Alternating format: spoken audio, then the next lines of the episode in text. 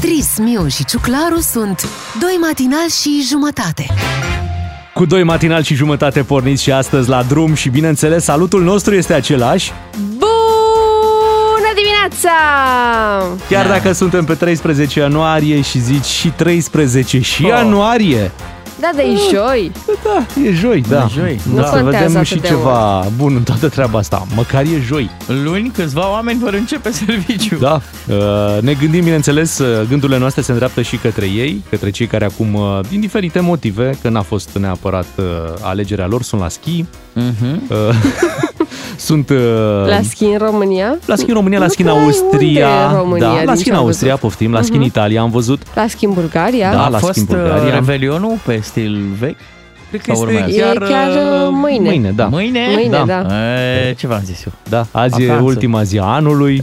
Mâine e ultima zi a anului. Mâine e ultima zi a anului, bine așa. Mergem cu plugușorul. Da, e momentul rezoluțiilor. Așa este. Ce frumos. Te apuci de sală. Hai că dacă nu vă place începutul nostru de an 2022, mai începem o dată. Da, începe și pentru Novak Djokovic, că el e pe stil vechi. El are revelionul mâine. Da. Sunt curios unde îl face. Dacă îl prinde revelionul în Australia sau da. Nu, exact. Da. Bine, hai să începem și începem cu sărbătoriții zilei, cu lucruri importante petrecute pe 13 ianuarie. Vorbim despre ele în doar câteva minute. Doi matinali și jumătate. Ascultă și ai să vezi. Bună dimineața, suntem pe 13 ianuarie în anul 1942. Henry Ford primește brevetul pentru automobilul din plastic. Wow. Da, deja era cu 30% mai ușor decât o mașină obișnuită. Și nu se folosește. Cum să nu? Ce mașină avem noi din plastic? Păi, uite, de exemplu, mai toate mașinile au aripile din plastic. Hai să râzi, bara față, bara spate, normal, din bine. Plastic. Când te gândi că era totul din plastic, dar foarte multe componente erau din plastic. Și acum, de când cu operațiile estetice, să știi că și parțial dintre șoferi a început să apară plasticul și la... Așa. Da, nu mai fi misogin. Nu, ca și la ei. Da. Nu numai la ele. Păi bine, mă. Da, și pe urmă a apărut și mașina din carton, Trabantul. Asta a venit un pic mai târziu, legendar, exact. Ce mai avem noi pe 13 ianuarie? Uite, tot vorbeai tu de patente. A fost eliberat primul patent pentru un acordeon pe teritoriul american în 1854. Opa, așa a apărut acordeonul? Din America? În America. Mamă, ce popular e și în România acordeonul. Da, l-am importat. Pe 13 ianuarie 1898 apărea în ziarul L'Horreur articolul J'accuse al lui Emil Zola.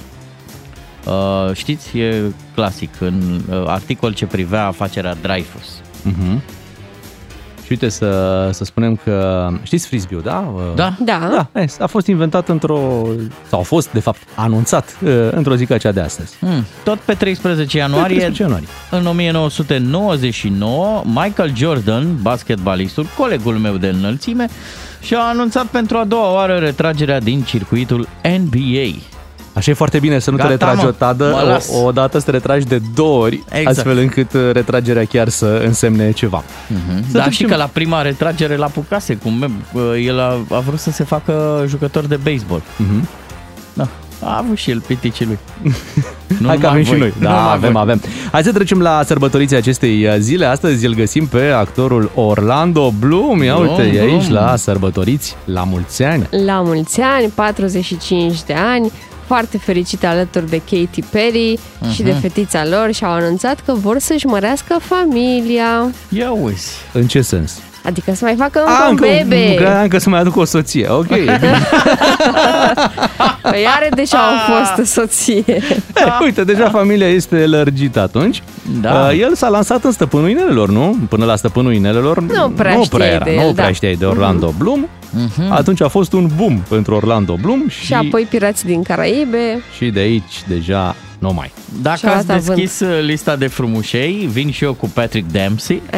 Din Anatomia lui Grey, nu? De acolo? Da, din Anatomia lui Grey. Dar se pare că au apărut niște informații la mulți ani distanță după ce el a jucat în Anatomia lui Grey, și că n-ar fi fost cel mai prietenos om de pe platourile de filmare. Și asta ar fi fost unul dintre motivele pentru care l-au scos din serial și l-au omorât în serial. Probabil nu saluta. Pe platoul așa de filmare, zic, da. Deci când eu intra, pentru asta l-aș scoate. Știu. El în viața reală și-a văzut de treabă și a împlinit astăzi 56 de ani. La umărul meu. Era mai de treabă în realitate decât în film. Da, mai avem pe cineva sau ne oprim? Da, mai avem. Stai, cum o cheamă, doamne? Hai, zi pe nume. O cheamă Julia Louis Dreyfus și este Elaine din Seinfeld. A, da, corect. Da. Avea dansul ăla. Și într-un fel, acolo o facem și noi ca ea. Eu am și uitat că ea a fost iubita inițială din episoadele pilot ale serialului. A fost iubita lui Seinfeld. Păi așa, da, așa a început. Așa a rămas. Și au rămas prieteni după. Uh-huh. Foarte bun chiar. Da. Ceea ce în viața reală nu prea se întâmplă. Adică. 61. Și nici nu e recomandat. Ia uzi, 61? Da. 61 de ani? Băi, deci dacă îmbătrânesc ăștia din Seinfeld, înseamnă că am îmbătrânit și noi și e momentul să ne oprim aici. La mulți ani dacă sunteți născuți pe 13 ianuarie, rămâneți cu DGFM. Beatrice, Miu și Ciuclaru sunt 2 matinali și jumătate la DGFM. Ca să știi! Bună dimineața, 6:51 de minute, să ne mutăm puțin în trafic, acolo unde sunt ca de obicei multe mașini, multe numere de înmatriculare. V-ați întrebat vreodată, uitându-vă la cineva din fața voastră în trafic, oare de la ce vine numărul omului? Normal. Și zic pe nume. Văd Bob, zic, Bobo, ce faci? Da, Bobo sau Bog, e clar Bogdan. Sau Băgăd, bravo, Băgăd, exact. Este perioada în care discut cu fiul meu, mă întreabă. Asta de ce înseamnă târâ? Ce înseamnă băză? Ce înseamnă... Ce să însemne, tati, că toți am venit la București? Dacă îmi vezi RLK, la ce te gândești? Raluca, normal. Dar de ce nu-i RLK normal? De ce RLK? Păi, K, genul K. Da, Raluca. Practic îl ai pe tot. Da, aproape tot numele, da. Păi așa merge și LUC. Luca. Și dacă pui Luc cu cână, e Lucian. Da, corect. Vezi. Dar de ce trebuie să spui numele la numărul de matriculare? Așa o treabă. Adevărul că și eu când eram mai mic mă gândeam, uite ce simplu, la mine pot să-mi pun Miu direct și ăla ai numărul, n-ai ce să mai... Ai rezolvat-o. Da, exact, unde să mai, ce să mai prescurtezi, că ăsta e numele. Și l-ai pus vreodată? Niciodată. Nu. Eu nu mi-am pus Ciu ca să nu cadă lumea că sunt ciudoiu. Dar oare... Înainte spuneai meseria pe ușa de la intrare. În apartament scria inginer, doctor.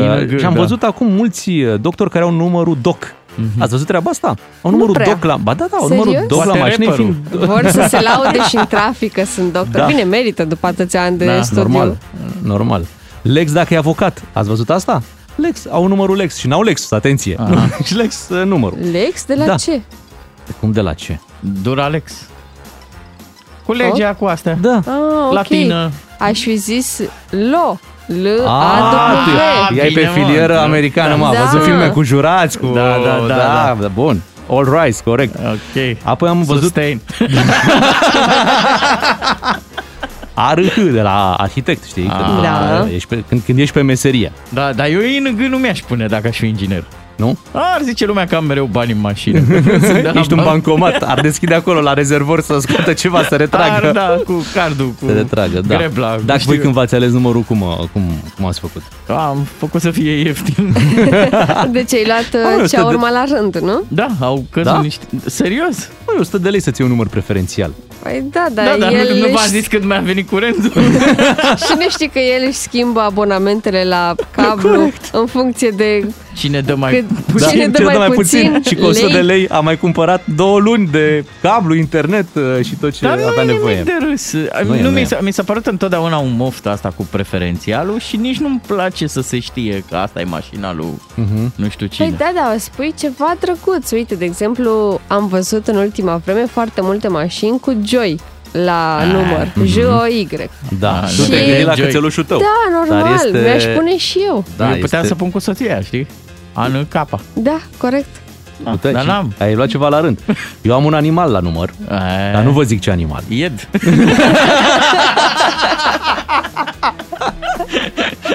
Da. Băi, poate să fie cal, n-ai de unde să știi. Sau rac. Rac, da. Poate fi, nu vă zic. Da. Dar odată mi-am luat un număr preferențial din litere care nu însemnau nimic, dar care. Am întrebat și un polițist. Vreau un număr de matriculare care să treacă neobservat, dar totuși să însemne ceva pe acolo, știi? Și el mi-a zis așa, pune așa, W, R, X. Și am pus așa. Și ce înseamnă? Nu știu, am înțeles că sunt multe mașini de-astea de la Parlament, de la poliție, care au cu W, cu tot felul. Da, sunt combinați. Da, n-au nicio noimă, știi? Dar cumva când e cu W și cu așa, pare că e ceva oficial, știi? Și mi-am pus și a fost ok, da, a fost bine. Ai fost evitat în trafic? Da, n-am avut probleme. Credeam că atunci când ai zis să treacă, le-am observat că ți-a dat cu pâz. Vezi că au fost interzise. La început puteai să mai pui. Foarte bine că puteai să pui, deci erau prin București mașini cu numărul sex. Se umpluse. Da. Și au dispărut după aia. Cox. Da, le-au interzis. Și știu că nu puteai să pui Ion. Asta a fost o mare lovitură, pentru că Ion n-aveai voie să pui I după foarte mult cu 1. Exact, și după cifre nu poate să înceapă cu I. Da, păcat că, uite, de exemplu, dacă te chema Ion, aveai și în față și în spate. Da. Și atunci mulți ce făceau, Beatrice, că nu s-au lăsat oamenii, au pus cu Y, Ion cu Y. Ion. Da. Frumos. Pentru cei pozitivi pui yes. Hai să facem o treabă. Ia zi. Dați-ne și nouă un WhatsApp sau un SMS. Da. Cu numărul vostru la mașină, oricum nu vă știm și după nume. Da. Și ce înseamnă numărul vostru de la mașină? Nu complet, deci nu și cu cifrele sau cu județul. Da, nu, doar literele. Literele și ce înseamnă, dacă înseamnă ceva.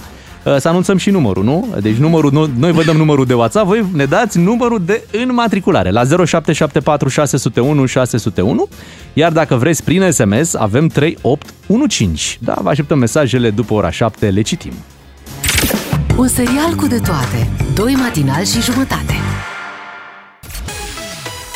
Matinalii DGFM sunt aici, bună dimineața de la Beatrice, Flaru și Miu, pornim într-o nouă dimineață împreună, imediat esențialul zilei, vorbim despre lucrurile petrecute prin România, a fost o revoltă la Bolintin Vale, lucrurile au luat-o la vale puțin acolo, o să vă povestim imediat. S-au inflamat oamenii pe ei, da. Pe bună dreptate. Da, a fost acolo o revoltă.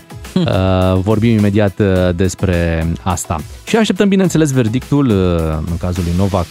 Dar cum se numește? Novak Djokovic, cam să așa au spus unii. Novak Djokovic, da, urât să-i spui așa. Oamenii zic Nole, că se știu cu el. Normal, se știu bine tot, așa cum se știu și cu Simona.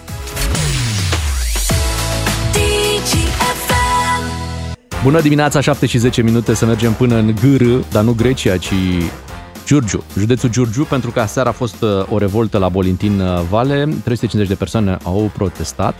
Revoltați că dintre 4 persoane vinovate de moartea unui concetățean este reținută doar una. Duminică, un bărbat a fost agresat de patru persoane, printre care și o femeie, și din cei 3 sunt în libertate. Și atunci oamenii au ieșit acolo în stradă să ceară să se facă dreptate. S-a dus până și prefecta de Giurgiu, Aneta Matei, acolo, care a constatat că este un conflict între localnici și un grup de etnici, a spus ea. Un cetățean a fost atacat cu pietre, iar după câteva zile a decedat. Și de aici revolta. Da, întâmplarea asta a ocupat destul de mult spațiu la televiziunile de știri. Din ce am înțeles eu așa de la cei care erau acolo revoltați și adunați la protest, nu prea e liniște în localitate. Cetățenii, oamenii obișnuiți sunt agresați. Li se cer taxe de protecție, exact. Copiii nu pot sta în parc. Și acum a apărut întâmplarea asta total nefericită, da, un incident care s-a terminat cum nu se poate mai prost, cu moartea unui bărbat. Dacă vreți să o luăm pe partea emoțională, gândiți-vă așa, o familie în acest moment, 2 copii au rămas fără tată. Statul român trebuie să ofere explicații. Mai țineți minte când a fost incidentul ăla cu mașina aruncată în aer? Când ministrul de interne a zis că România e o țară sigură? Da, și s-au dus acolo, s-au dus polițiști în Arad, au fost detașați să rezolve cazul care, atenție, nu a fost rezolvat. Vreau să vă spun. Cam acum, asta nu e decât o altă întâmplare în care simțim cu toții că de fapt statul e și nu prea e așa o fantomă care se ia doar dacă tu ești și tu mai blajin. În condițiile în care cineva e mai tupeist, mai agresiv, statul se intimidează și el. Dar uită că are datoria și morală, dar și legală, să ne apere, pentru asta, de exemplu, poliție, da? De ce plătim poliție? Păi fii atent, îți spun eu de ce, pentru că, uite, a venit la fața locului și adjunctul poliției Giurgiu, care a dat Cea mai tare declarație, a zis, notez tot și mă apuc de treabă. Mamă, oh, Doamne! Țineți-mă că-i prind. Deci așa, da, notez tot. Spuneți aici că notez tot. Păi și mă apuc de treabă. Scrieți, domnul meu, minus un cetățean, ți-a murit un om. România trece foarte ușor peste faza asta, că îi mor cetățenii. Și se frământă și se preface că are chef de treabă abia după ce se întâmplă. Domne, valul abia ăsta, după ce se inflamează oamenii și presa, da. Da, știi. Da, pentru că a fost deranj mare, a fost transmis în direct la televizor această revoltă și dintr-o dată, normal, vor să rezolve. Da, deși problema probabil că e acolo de foarte mult timp, de ani de zile, îți dai seama. Îți dai seama, da? Și autoritățile știu. Apoi autoritățile, eu nu mai înțeleg nici secvența asta, se concentrează apoi tot pe oamenii ăia săracii revoltați. Vă rugăm să vă duceți acasă, haideți să ne liniștim. Nu! Băi, liniștiți-i voi pe aia care omoară oameni. Asta trebuie să faceți. Și arestați-i. Da. Nu-i lăsați în libertate. Da. Că ăștia care au venit în stradă, evident că sunt supărați, trăiesc cu teamă. Așa e. Hai să trecem și la o veste mai bună, pentru că, uite, în cazul de mai devreme, într-adevăr, a murit un om și în următoarea știre a murit o femeie din Galați, dar ea n-a murit, de fapt, și uite, asta ar fi vestea bună. O femeie a primit acasă o notificare din care a aflat că este decedată. Au. Și a primit notificarea chiar de la furnizorul de apă. Cum așa? Care o anunța că în urma decesului contractul a fost reziliat. Îți dai seama cum e să citești o astfel de notificare despre tine, da. Să citești că ai murit. Și pe tine să te lase rece. Da, să te lase rece. Bine, vestea bună era că nu mai avea de ce să plătească apa. Nu? Da, da, acum vestea înainte. Proastă era că întrerupea apa, nu? Da, o întrerupea, așa e. Da, da. Și nici nu-i spuneau cauza morții în hârtia respectivă. Da. Ce să zic, e o întâmplare așa un pic bizară, dar, de exemplu, noi bucureștenii pățim frecvent să ne moară caloriferele în casă. Da, dar nu e de la apă, e de la cei cu căldura. De la apa din calorifer. Rece, așa e, da, așa e. Ei, și știrea asta a lăsat-o un pic rece pe doamna, da. Ea știind că e în viață. Dar îți dai seama, deci o problemă în plus, da? Trebuie să te duci acolo, să arăți că tu trăiești. Da. Da. Și să dai o declarație că n-ai murit. Da, pe proprie răspundere. Păi, pe proprie răspundere. Pe proprie răspundere că nu a murit. Semnezi și data. Da, și te angajezi că vei trăi în continuare și îți vei plăti facturile. Exact, dar eu dacă aș fi stat român, n-aș crede, aș pune, mi-aduceți copie după faptul că trăiți. Păi Doamne, sunt aici, să faci un ghișeu, sunt în viață, da, dar eu mai văd și fantome, da. Așa, nu pot să zic dacă chiar sunteți dumneavoastră sau fantome. O să apară taxa pe reîncarnare, poate v-ați revenit. Trebuie să duci la notar. Exact. Da, păi de acum știm noi că sunteți chiar dumneavoastră. Și trebuie copie legalizată. Da, nu, apoi așa. Trebuie să ai o declarație de la gropar, că nu ai fost în niciun moment în cimitir îngropat. Da, ia dați-vă un pic geaca jos, ia uitați, aveți pământ pe dumneavoastră. Ce-mi ziceți mie aici? Bun, iată, se întâmplă în Galați și acum să mergem puțin mai departe, pentru că în Australia nu-i doar problema asta cu Djokovic, care, apropo, vom afla imediat, nu, ce s-a întâmplat. Da, așteptăm acum o conferință de presă în Australia. Dar și acolo sunt politicieni bine instruiți, au început cu alte lucruri conferința de presă. Da, cu transporturile, școală, cu alte spitale, prostii. Îți dai seama, stă Djokovic și ascultă, când ce de mine. Apropo, la Australian Open au amânat tragerea la sorți. Păi tocmai din cauza asta. Exact, ca să aștepte să vadă dacă... Ei, și în așteptarea asta mulți s-au gândit să se ducă să-și ia niște pui de la fast food, doar că e o problemă în Australia. Din cauza pandemiei, un lanț de fast food nu primește suficient pui. Apoi, în Japonia, un alt fast food celebru trece printr-o criză a cartofilor prăjiți. Oh, nu! Asta, până Beatriz, la cartofi prăjiți. Ce te faci dacă ajunge în România criza asta? Sper să nu. Doamne, mă duc să fac provizii. Și cum? Dacă n-au cartofi prăjiți, ce? Nu poți să ții cum comanzi. Păi nu poți să ții meniul, de exemplu. Poți să ții... Ți se dă pireu. Hamburgerul. Da. Oh, da. Culmea, ar trebui să începem să mâncăm sănătos, să ne comandăm orez. Vor începe cumva la fast food să staie din cartofi normali și să fie cumva și un pic sănătos, ceea ce ar fi chiar aiurea, ar strica rețeta, nu? Și atunci preferă să-i primească pe cei congelați și să facă o treabă cinstită. 7 și 17 minute, asta facem și noi. Când auzim ceva de Djokovic, revenim cu detalii, vă dați seama. Imediat ne mutăm însă la un alt subiect. 2 matinali și jumătate. Un serial fără jumătăți de măsură. Ca să știi. The Chainsmokers, Hope. Bună dimineața, 7 și 20 de minute. Zilele trecute vorbeam despre Madalina Ghenea, care se plânge că n-a mai fost la o întâlnire de peste 2 ani. Viața de ea. Da, dar acum nu înțelegem dacă n-a mai fost la o întâlnire, adică dacă este singură de 2 ani sau dacă... Da, e singură de 2 ani. Da, n-a mai fost la o întâlnire, adică la o întâlnire, pur și simplu. La o întâlnire romantică. Date? Da. La un date de 2 ani.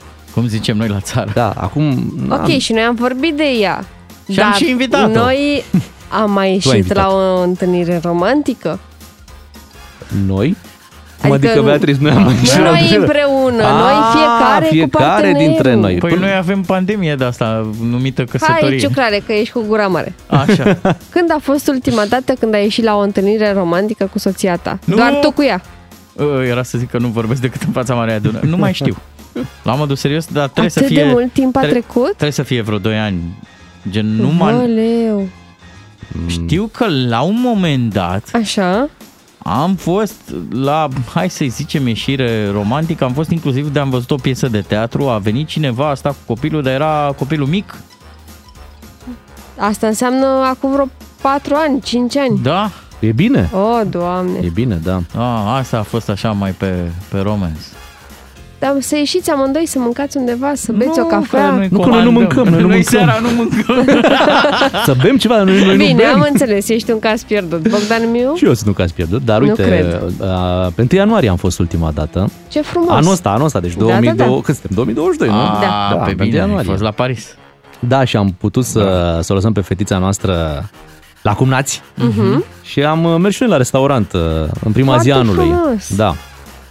În prima și vom mai merge probabil în ultima zi anului, deci pe 31 decembrie. Atât de rar se întâmplă întâlnirile voastre romantice? Păi se întâmplă rar, că nu prea ai cum altfel.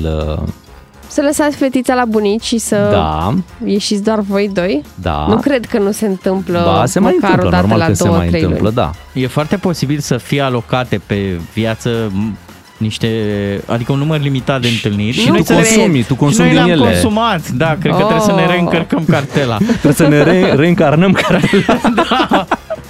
Tu când ai fost pe Chiar că uite, Preanei la bani mărunți. Păi, înainte să plece la vapor.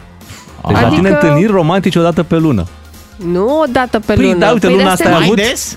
Păi nu, dar urmează să vină săptămâna viitoare miercuri și vom ieși, normal. Păi și n-aveți discuții. De fiecare dată când vine acasă, ieșim de cel puțin 2-3 ori doar noi. Doamne! Ei, pe zi. Păi asta e cheltuială, Beatriz. Deci, fii atent că ne trage pe noi la răspundere, dar voi nu aveți copil. Da. N-avem copil.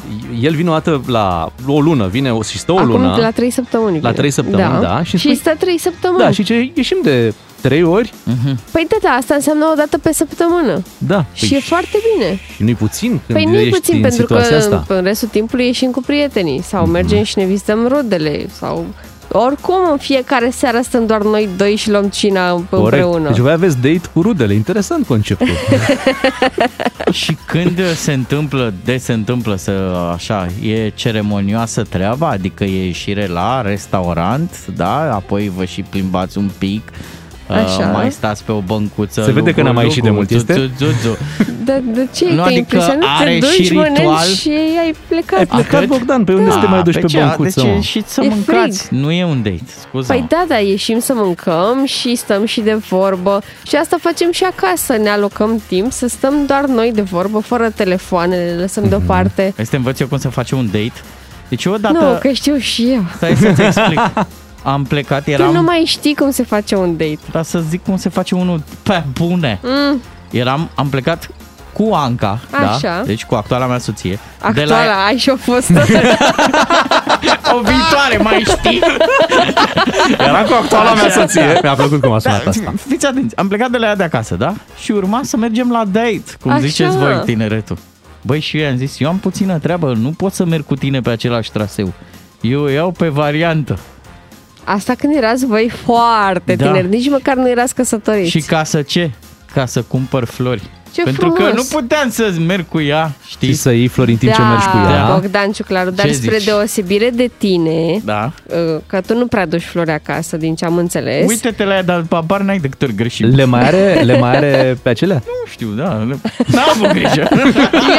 Eu primesc flori doar pentru că e marți sau doar pentru că e joi sau lucruri de-astea. Ce frumos. Da. Da, dar și lipsește 3 săptămâni de acasă. Corect. Atunci trebuie să compensezi cu multe flori. Noi mergem în fiecare zi acasă, Beatrice. Da. Și de aia nu mai las flori, am înțeles. Și vezi că florarul ăla e prietenul lui și doar te verifică. Azi aducem și o informație utilă pentru ascultătorii noștri care nici ei poate n-au mai fost la un date și nici Madalina Ghenea nu le răspunde la mesaje, pentru că vă dați seama, acum se plângea că n-a mai fost de 2 ani la un date, pare că nu invită nimeni. Vă dați seama că în 2 ani bănuiesc că în fiecare zi primește cel puțin 10-15 invitații, nu? Pe care ea hotărăște să le refuze. Nu? Da. Dar uite, e un sondaj realizat de către Organizația Bărbaților din România, există și așa ceva, da, care a dezvăluit care sunt orașele cu cele mai multe femei singure, iar aceste orașe sunt Râmnicu Vâlcea, pentru că acolo cei mai mulți băieți sunt hackeri și n-au timp, da, n-au timp să iasă la date-uri, Iașul și Sibiul. Uite, surprinzător acest clasament. Deci Râmnicu Vâlcea, Iași și Sibiu, orașul cu cele mai multe femei singure în România. Deci, băieți, dacă vă căutați o parteneră, Iași, Sibiu și Râmnicu Vâlcea. N-are cum. Deci aveți ceva de stat în trafic.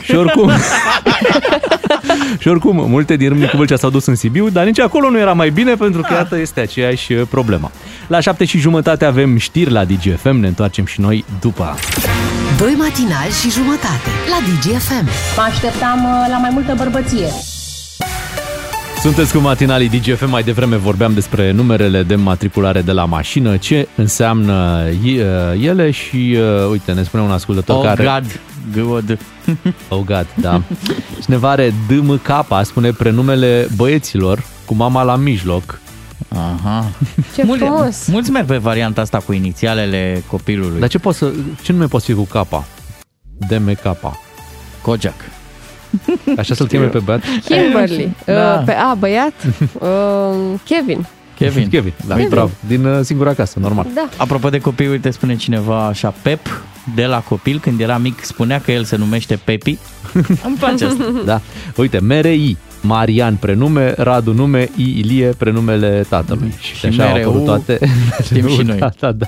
Da, fii atent, are cineva Dan. DJ Dan. Da. Altcineva are Kill, dar K-Y-L, e un număr pe care l-a păstrat, l-avea din Iași și l-a păstrat și pe București. Apoi Lex, dar nu de la avocat, mă cheamă Alex, spune un ascultător. Lex, exact. Și atunci a pus Lex. Ce spune cineva? De asta zici că e banc. Am două mașini, una mincă, ACS, atenție, conduce soția, și una mai mare, VSN, vine soțul nervos. Uite că ne răspunde ascultătorul nostru, Cristian cu K, da? Dominic și Cristian, așa îi cheamă pe băieții. Salutăm, vă salutăm pe toți, îți mulțumim pentru mesaj și te mai așteptăm la 0774 601 601. Hai să ne mutăm către muzică, ascultăm Selfish Love, iar după revenim cu o informație foarte importantă. Dacă vreți să faceți achiziții în perioada asta, așa, s-ar putea să găsiți un pont foarte bun în dimineața asta la radio. Vi-l dăm noi imediat. 7:41 de minute, anul a început în forță, sunt foarte mulți oameni care își dau seama că banii se cam devalorizează, își pierd valoarea și atunci trebuie să faci ceva cu ei, să investești, auzim sfaturi la modul și 50 de euro dacă iai, bagă-i pe bursă, de exemplu. Dar dacă venim noi cu o idee acum mult mai bună, așa, în care să investești în imobiliare, cum sună asta? Mamă cât de să investești în imobiliare, nu cu 50 de euro. Bani. Păi da, nu, deci nu 50 de euro, dar 250 de euro. Cum ar fi să afli că, uite, cu 250 de euro poți să-ți cumperi o casă aici. Bă, o casă pe pământ, cum, o casă la curte. Chiar n-are ceva. Cum, deci n-are asta cum. Înseamnă că 1000, nu. Ce 1000? Ce 1000? Nu, în bani de lei zici. Da, 1200, nu? Cam acolo. Cam pe acolo. 1000, hai zi 1500 ca să fie rotund. Cum 1500? Păi de asta e puțin, că până și la notar. Taxele notariale vor fi mult mai mari decât prețul casei în sine. Dar deci se poate acest lucru, există. Poți să ții casă cu 250 de euro, nu cred. Există. În România? Există programul Prima Casă cu 250 de euro. Și pentru asta mergem chiar acum în comuna băcăoană Gura Văii, pentru că acolo se întâmplă acest lucru și spunem bună dimineața primarului de acolo, domnului Silviu Tinei. Bună dimineața! Bună dimineața dumneavoastră și ascultătorilor! Bună dimineața! Suntem live și pe Facebook să anunțăm acest lucru pentru cei interesați de programul Prima Casă la 250 de euro. Spuneți-ne un pic despre aceste case pe care le vindeți în Gura Văii cu acest preț care pare incredibil. Deci nu e nicio greșeală, nu? Asta e prețul, 250 de euro. Nu, nu e nicio greșeală. Mulțumesc că i-ați dat și un titlu programului meu. Nu m-am gândit chiar așa de departe. O să vă spun pe scurt istoria acelor case. Era o istorie tristă, pentru că în anul 2005, în satul Gura Văii, care e situat pe malul stâng al râului Trotuș, în urma inundațiilor foarte puternice din vara acelui an, cartierul de romi și-a pierdut în întregime locuințele construite. În o situație de urgență, la vremea respectivă, factorii responsabili, împreună cu Ministerul Dezvoltării, cu instituția prefectului, au luat decizia de a înființa un nou cartier de locuințe, un singur loc disponibil al comunei Gura Văii, în amplasamentul Rotunda. Zis și făcut, casele s-au construit, au fost predate noilor chiriași, ca să zic așa, doar că aceștia nu au dorit să rămână acolo. După un an și jumătate, aveam în patrimoniul comunii 205 locuințe goale, fără ocupanți. Adică au ales să se mute în altă parte, nu au preferat locuințele construite, nu? Nu, au ales să sustragă un geam, o ușă, un acoperiș, o tablă și să-și facă în alt loc viitorul, ca să zic așa, în comuna vecină, Ștefan cel Mare. Administrația locală s-a trezit cu o investiție de câteva milioane de euro, fără destinație, fără finalizare. Și atunci, de-a lungul vremii, toate administrațiile care s-au perindat au încercat într-un fel sau altul să le valorifice. Ba prin concesiuni, ba prin închirieri, nu au avut efectul scontat. S-a încercat vânzarea în trecut, doar că la vremea respectivă prețul cu valoarea de inventar erau foarte mari, fiind mai aproape de momentul construirii. Zona nu e dezvoltată imobiliar, este situată pe un deal. E situată cam la 15 km de comuna Gura Văii și la vreo 5 km de municipiul Onești. Noi, ca să ajungem acolo în locație, ocolim prin Onești. Drumul a fost construit de la zero, este pietruit, un pic a fost afectat de intemperiile vremii și zona nu a mai suscitat interesul niciunei persoane, datorită și prețului mare de achiziție al casei. Cu cât se vindeau atunci? Cu care era prețul de vânzare? Au fost licitații desfășurate și cu 7.000 de euro. Dar acum localitatea asta era acordată la utilități? Ce avem acolo dacă cumpărăm o casă? Gaze, apă? În prezent există doar rețeaua edilitară de energie electrică funcțională. Ok. Alte facilități nu sunt. Este unul din motivele pentru care au plecat cetățenii de etnie romă din zona respectivă. Urmează să vedem cum vor decurge licitațiile. Dacă merg cum au mers primele, este evident că ne vom concentra cu investiții și pe zona respectivă. Până la acest moment, vă dați seama, analiza cost-beneficiu ca să investesc într-o rețea de apă sau canalizare în condițiile în care satul comuna pe care am preluat-o în 2020 e acoperită doar 10% cu alimentare cu apă și 0% canalizare, ar fi fost așa, știți, de râsul lumii, ca să zic așa, să investesc bani acolo în loc să investesc în satul de sine stătător locuibil. V-aș întreba, v-ați inspirat cumva din modelul ăsta din străinătate? Mai apar ocazional anunțuri. Casă în Italia cu €1, dar după aia trebuie să investească proprietarii sau să nu se mute nu știu câți ani. E modelul luat din Occident sau pur și simplu așa s-au devalorizat acele locuințe? Este valoarea reală a locuințelor. Vă rog să țineți cont și vă rog toți urmăritorii, doritorii să ia în calcul acest lucru. De 16 ani, în acele locuințe plouă și ninge. Deci cumva ai acces și la vremea de afară. Asta ar fi un beneficiu, că te conectezi direct cu vremea. Câte aveți la vânzare? În momentul de față mai sunt 126, exact cum a spus dumneavoastră, prețul pleacă de la 250 de euro, cea mai scumpă ajunge la 1250 de euro, este evident că în funcție de starea în care se află. Ne dați voie să glumim un pic? E un pic și cam bancul ăla. Nu prea vreți să le vindeți, mai mult le faceți de râs. Dacă plouă, ninge, nile... Păi da, stai puțin, ninge la cea de 250 de euro, dar la cea de 1250 de euro probabil chiar stai liniștit înăuntru. Eu aș vrea să le transmitem și ascultătorilor noștri că în acest moment pot vedea pe pagina noastră de Facebook, DGFM și imagini cu casele și cu interioarele. La vizionare. Da, când spuneți că ninge, plouă, în sensul că nu mai au geamuri, nu mai au uși, nu? În sensul ăsta. Deci trebuie investit un pic în... În ele, trebuie investit consistent în reabilitarea lor. Deja să știți că am vândut 71 de case, noi proprietari s-au apucat foarte frumos de construit. Dar ce gândește cineva care a dat 7.000 de euro acum când noastră le vindeți cu 250? Adică omul zice, am pierdut 6.000, 7.000 de euro, așa, pur și simplu. Nu vă gândiți că vorbim de licitația de anul trecut în care prețurile au fost identice. Aha, am înțeles. Dacă cineva care ne aude acum zice, până la urmă 250 de euro nu e o sumă atât de mare, poate aș putea să fac un plasament, poate iau 3. Există totuși un potențial, știu eu, turistic. Ar merita o investiție acolo, în zonă, pentru că prețul pare așa ridicol de mic. Este evident că odată ce s-au vândut mai bine aproape jumătate din ele, zona ridică interes. E potențial turistic, potențial, nu știu, de drumeții, în pădure, au cumpărat pasionați de pictură, pasionați de lectură, pasionați de off-road au cumpărat. Fiecare vede în amplasamentul Rotunda un vis, o idee, o strălucire. Și zona e frumoasă, zona Slănic, Moldova, aproape Salina de la Târgu Ocna, adică sunt lucruri de făcut în zona. Este foarte frumoasă zona.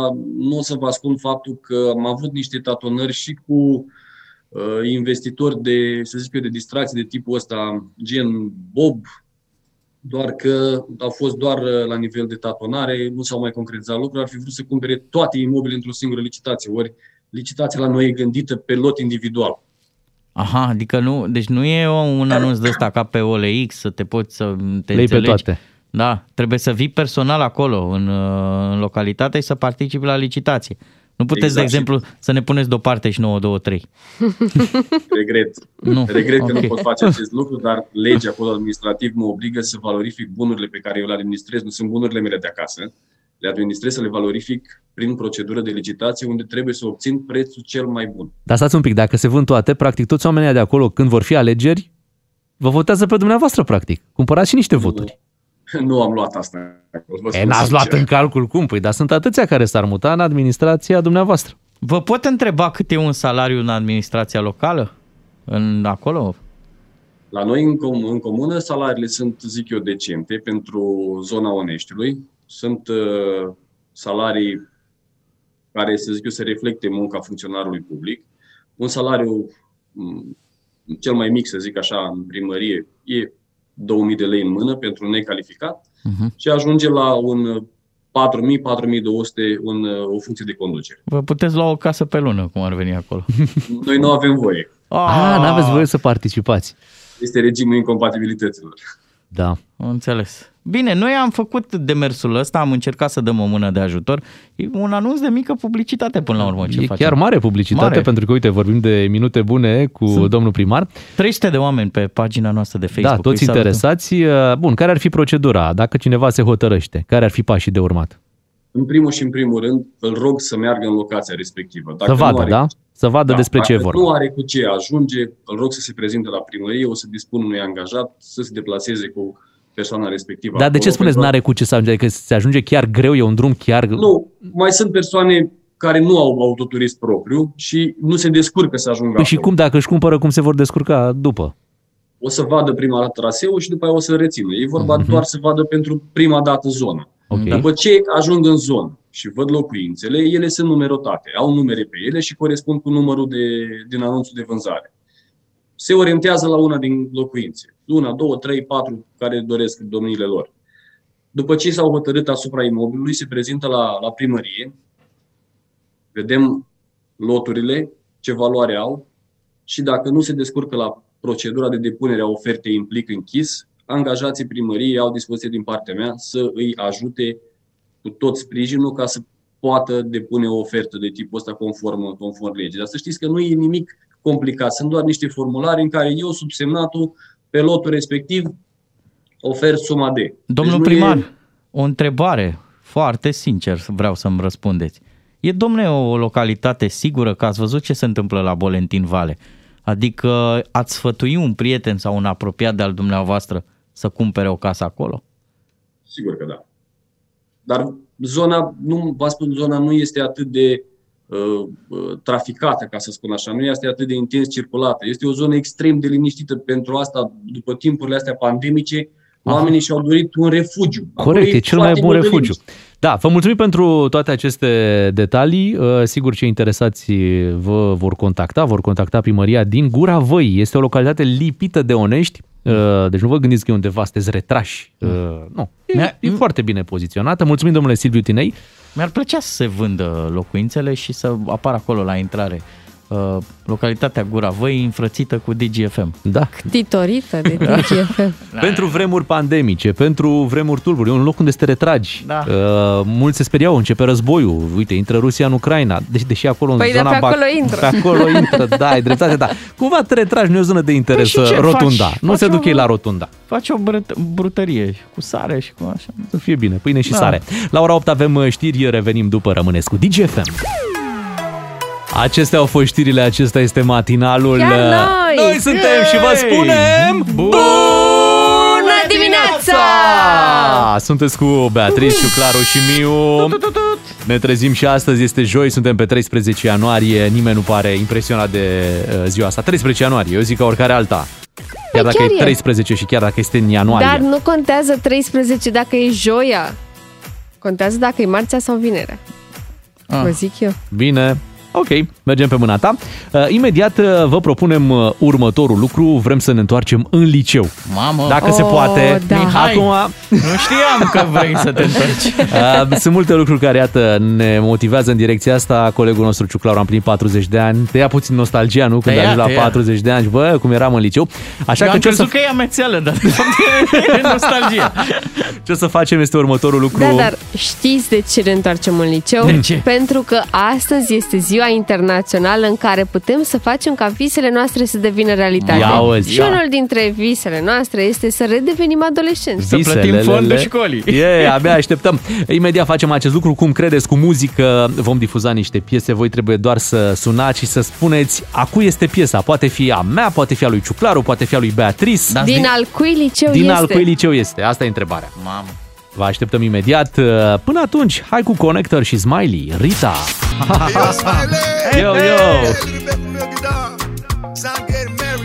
Aha. Bine, bine, Rita, mulțumim mult. Du-te și te mărita. Ia se mărita, noi ne întoarcem în liceu și la muzica din liceul nostru. Acum nu o să vă spunem ce asculta fiecare dintre noi. Voi va trebui să ghiciți. Și facem în felul următor. Fiecare dintre noi a pregătit niște piese de la el din liceu. Adică ce ascultam fiecare în perioada respectivă, pe ce dansam poate, pe ce cântam, mergeam la petreceri, pe ce ascultam în timpul orelor la Walkman, că nu era iPod sau altceva. N-avem voie să vă spunem anii, că v-ar fi după aia foarte ușor să vă prindeți. Ăsta e din liceul bătrânului. Nu vă zicem anii, vă dăm numai fragmentele muzicale. Dar înainte de a ne juca cu piesele alea de la secret, care sunt la secret, da? Nu știe nimeni din liceul cui sunt acele piese. Bine, noi știm. Hai să facem o demonstrativă, nu? Da. Începem cu o demonstrativă? Adică ce se asculta în liceul nostru? Da, al meu și al tău mai degrabă. Da, poate și la Bea, așa câteodată. Cred că și la Bea. Ia, ce se asculta? Elei? Cum? Elei. Ochii tăi mi-amintesc de mult ne iubeam și cum ca doi copii brațele strângeam. Aceste ne îndivină la mine, dar pe manele. Exact! Să știți că, știți despre mine că eu mai merg la niște petreceri cu muzică, cu muzica anilor 80, 90, 2000. Și mereu când se pune piesa asta, aproape de 12 noaptea, toată lumea este wow! Deci fii atent! Aici, asta e o discuție. Băi, întotdeauna când se vinde pachetul ăsta și ideea de nostalgie, toată lumea are în cap Bonnie M, Sissy Catch, Modern Talking, și vjum! Dintr-o dată, elei ochii tăi! Ia dați un pic mai tare! că mă iubești, dar nu înțeleg acum de ce mă părăsești. Trăiesc înconjurat doar de oameni răi și tot ce mi-amintesc acum sunt ochii tăi. Bun, da, asta a fost cu elei. E bine. O... Dar de ce? Pentru că nu-i de la tine din liceu, de aia. Așa. Da? Da, e din generală chiar. E din generală de la tine, la noi era în liceu. Hai să vedem, facem în felul următor, dăm drumul la muzică, iar voi ne sunați la 031 400 2929 și ne spuneți din liceul cui credeți că e melodia respectivă, din liceul lui Bea, din liceul Ciuclaru sau din liceul lui Miu. Hai să începem! Începem? Aha! Da bine, mă! Ia uzi! Ia uzi ce bine sună! Nebunie la DGFM în această dimineață! S-au întors băieții din liceu!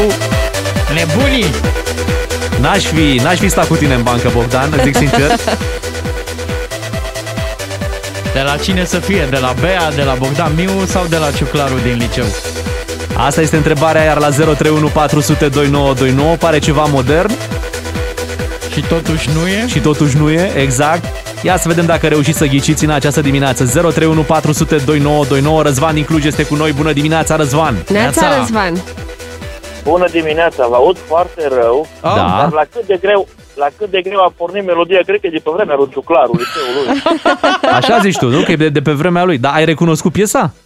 Da, o știi? Da. O știi? Știi cum se cheamă? Freestyler. Nu, ia, nu. Da, dă un pic mai tare, da.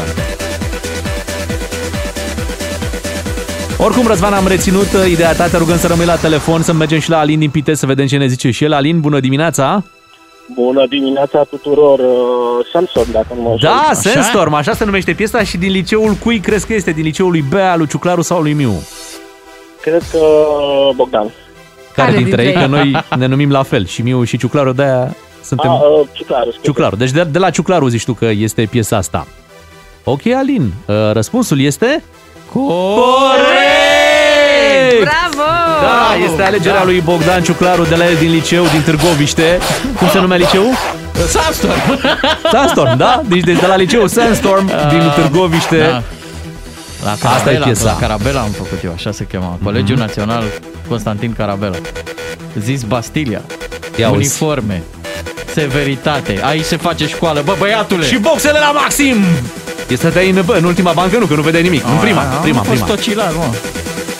Erai și mic, nu te vedeai în ultima bancă. Cum Bogdan 8. Bună piesa. Hai să ne mutăm la o altă piesă, tot așa dintr-un liceu, tot de la noi, bineînțeles, dar să vedem de la care. Îi dăm play chiar acum. Vai. Asta este piesa. A revenit adolescența. Dacă o recunoașteți, sunați la 031 400 2929. Să ne spuneți în primul rând cum se numește piesa și din liceul cui este.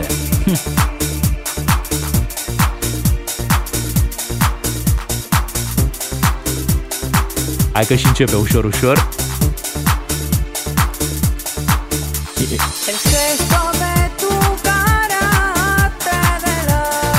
Adi din Timișoara, bună dimineața!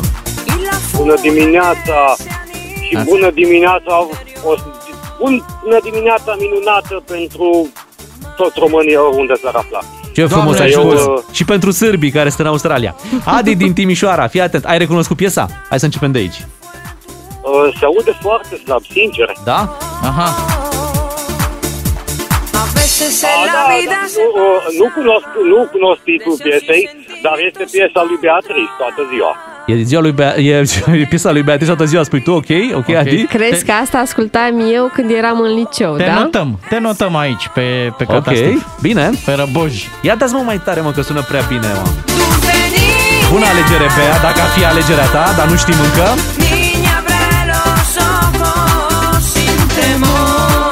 Hai să mergem la Ștefan din Bârlad. Bună dimineața, Ștefan! Bună dimineața! Este piesa liceului meu, sunt cam de o seamă cu Beatrice, cred că e piesa ei. Ok, deci mizez pe Beatrice, foarte bine, Ștefan, dar știi cum se numește piesa? Che pasa, che pasa. Che pasa. Che ora es.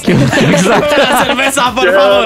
Ora exacta. Mulțumim, Ștefan, și hai să-l auzim și pe Aurelian din București, ne zice el. Bună dimineața, Aurelian. Neața. Salut. Salut. Salut, salut. Nu este Loscani, o Spienza in Ti? Ba da, da, bravo, da. Și a cui crezi că este piesa asta din liceu? Nu știu, în 2000 eu am 40, în 99 am terminat liceul, deci na, trebuie să fie pentru altcineva. Tu ești direct de acolo, din filmul... Exact, din Pienza in Ti. Dar uite ce știi tu că în 2000, ce știu tu că de fix în 2000 s-a lansat, bravo. Bravo. Hai, încearcă, Beatrice, Claru sau Miu, a cui crezi că e piesa? Nu știu decât vârsta lui Ciuclaru, că doar ce a făcut 40, așa că... Și Bogdan Miu urmează să facă are 40. 39. Deci a lui Bogdan Miu, că a prins în liceu.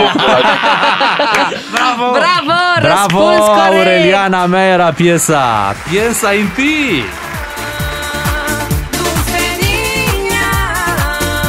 Mă, nu manele, dar ceva să placă la toată lumea. Adică asta ascultam în liceu. După piesa asta, toată lumea prin Târgoviște era: "Donde sta la biblioteca? No lo so. Soy embarazada. Porque Fernando léjame en paz." Ia să vedem ce piesă mai avem noi aici pregătită din liceu. Mamă! Băi, Bogdan, dar ce ascultai tu în liceu?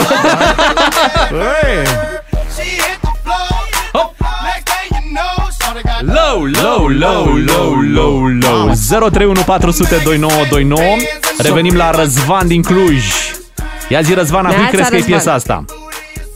O știu piesa, nu știu cine o cântă, cum se numește. Și logic a apărut mai târziu, de cea lui Beatrice.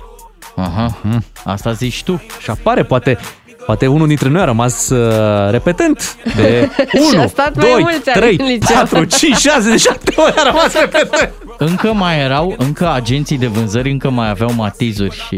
Tico. Și Tico, da, și țopăiau astea, deci dacă dădeai tare, pierdeai controlul. Tico cu subwoofer în portbagaj, da. Bine, oricum mai aveai loc de nimic, pe subwoofer, dar știi cum făcea? Adi din Timișoara, tu ce zici? Adi, ai plecat! Vine înapoi.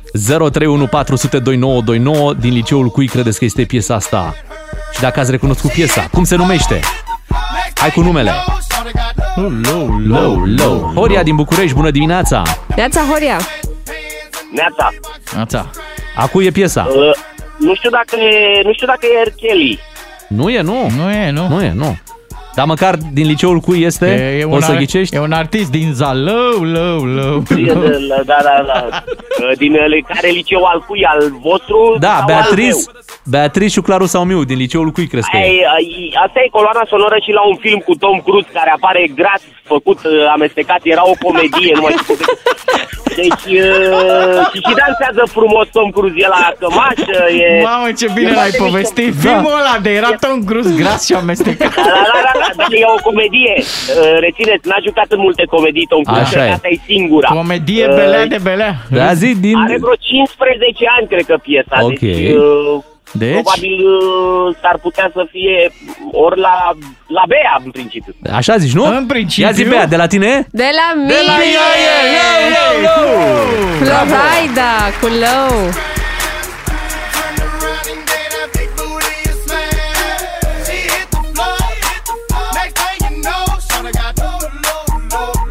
Hai să trecem la următoarea piesă. Continuăm jocul nostru din liceu, ne-am întors în liceu. Ce e asta? Cum? Ne sună anii 2000, probabil? Anii blu, da, bădi, da, băda. Albastru. Nu știi pe asta, nu? De Voroneț. Dan din Arad este cu noi. Bună dimineața, Dan. Neața. Neața. Bună dimineața. Ai recunoscut piesa?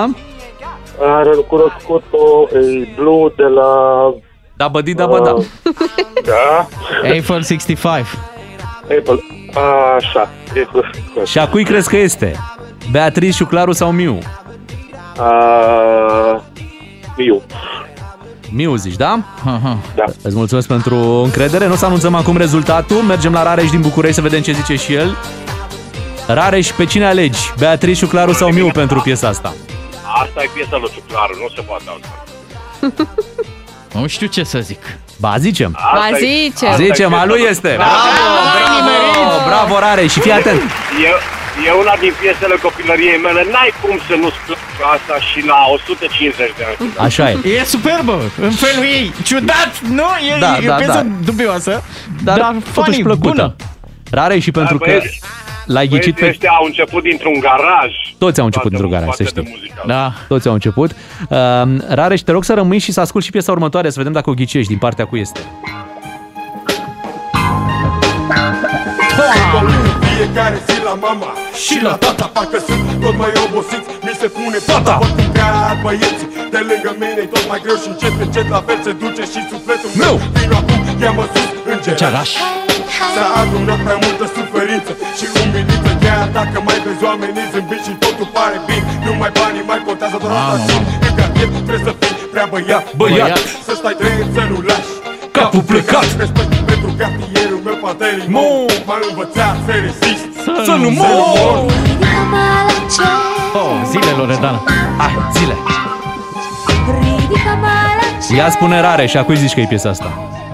Piesa asta e al meu și mergea foarte bine când copilăream în Cluj, în discoteca Bianco e Nero. Ia-o-s.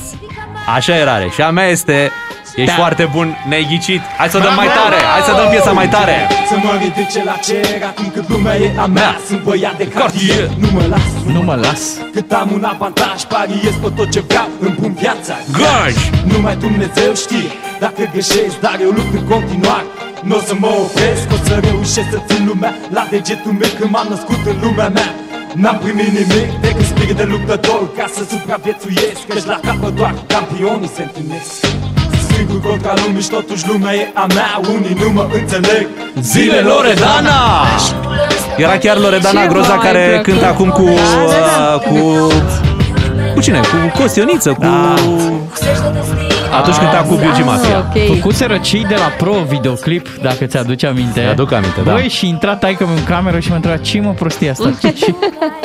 Ce bug mafia, mă? Ce bug? Ce mă asta? Bug mafia. Bun, hai să mai trecem la o piesă, ultima, să vedem dacă o ghiciți. Oh, no! Oh, no! Oh, no, no, no, no, no! Ia să auzim?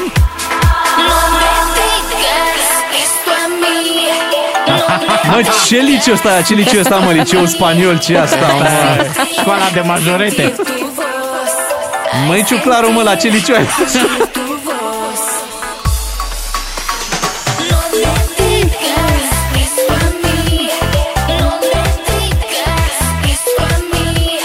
Hai să mergem la Leontin din Satul Mare. Bună dimineața, de ce ai închis, Leontin? Ăsta e alt cartier. Da, Mihai din București, bună. Măi, ce se întâmplă? Hai să verificăm un pic telefoanele, să vedem cine mai e cu noi. Strigă, oh! Cine e cu noi? Strigă, oh! Bun. Hai să revenim la Rareș. Dacă mai ești, Rareș, la telefon? Asta clar e piesa lui Catrice, pentru că e prea nouă. Așa este. Mai cu 20 de ani pe un picior. Tu zici că e nouă, dar este lansat în 2006 sau 2007, adică au trecut deja foarte mulți ani peste ea. Deja nu mai vorbim despre liceu. Păi da, dar era liceu. Era liceul ăsta mici. Așa e, mulțumim, Rare, și într-adevăr piesa colegii Beatrice și este vorba de Jochero. Da, de la Accent. Și uite, nu mai avem timp să intrăm în direct cu ascultătorii, dar mai putem trece prin câteva piese, da, pe care noi le-am ales pentru dimineața asta. Bogdan Ciuclaru de la el din Târgoviște a adus o pasta. Un... VST?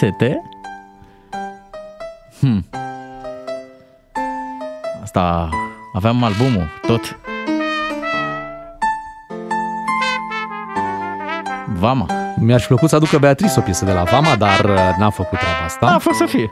Cumva n-am dansat-o nici eu pe Vama. Vreau să mă trezesc, nu știu de ce, din somn, într-un pat de femeie frumoasă.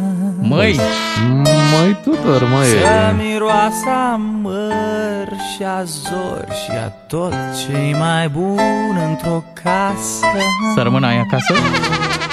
Să-mi șoptească, vrei un ceai? Da, da. Eu să-i spun că iubesc. Eu are cineva care să-mi poată da așa ceva, măcar de ziua mea, că a fost acum. Fetelor, n-ați putea să mă ajutați, vă rog, să pot să strig și eu. Uită-i ea! Ce frumos! Bun, o să întrerupem aici tara asta de bine, pentru că tocmai stările de bine trebuie întrerupte brusc. Așa. Și să vă aduc și o piesă, încă o piesă din liceu, puțin mai agitată. Băi, băiatule! Freestyler! Bon Funk MCs! Anii 2000, Beatriz! Aveai 10 anișori! Da, da, da. O prindeam la televizor. Atenție, să chid ușile. Te uitai la televizor. Zor. Uite-l pe Smiley cum se învârte pe piesa asta. Băi, ești nebun. E breakdance la radio. Și acum să vedem ce a mai adus Bea de la ea din liceu. Ceva frumos. Ia să auzim, ia. Ia dă-i un play, Dante.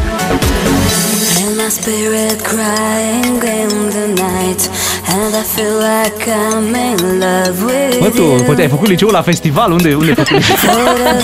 Băi, tineretul. Băi, din ziua de azi, dar din ziua de atunci, că acum nu mai e chiar din ziua de azi. Ce mi s-a părut foarte tare peste ani. Aici este DJ Andy cu Aida. Okay. Și peste ani am devenit colegă la radio cu DJ Andy. Ah, deci pe nepotins pe astea. Ai devenit colegă for the first time. For the first time, da. Așa se cheamă piesa? Da.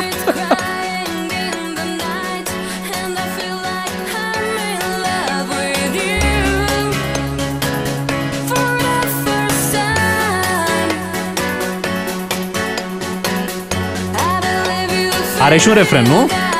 Are, da. Ok, că aș vrea să-l prindem până la 10.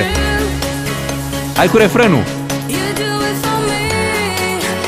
Hai că vine DJFM e aici și...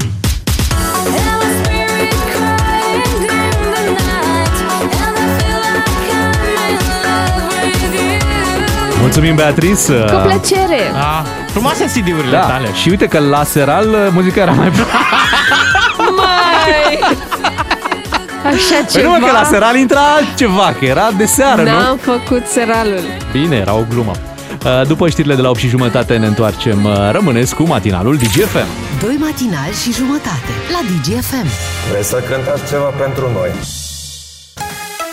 Uite o idee de număr de matriculare, că tot vorbeam noi. Ger. Ger, bravo. Da. Ger. De la ce vine? De la Ger. Credeam că zice rus. Rus? Ah. Merge și rus în perioada asta. S-ar putea să fii bine primit. Și tu pui nat. Nat? Dacă ai pus nat, crede-mă, fugi! Da, n-ai acces nicăieri. Cu rus o să te poți mișca prin țară. Poți să pui varianta aia, OTN. OTAN. OTAN în bau? Da, râdem, dar uite, sunt îngrijorări destul de mari legat de ce se întâmplă între Rusia și Ucraina, cu NATO care, normal, încearcă să negocieze cu Rusia, dar nimeni nu dă în spate, adică nici NATO nu spune nu mai primim membrii noi.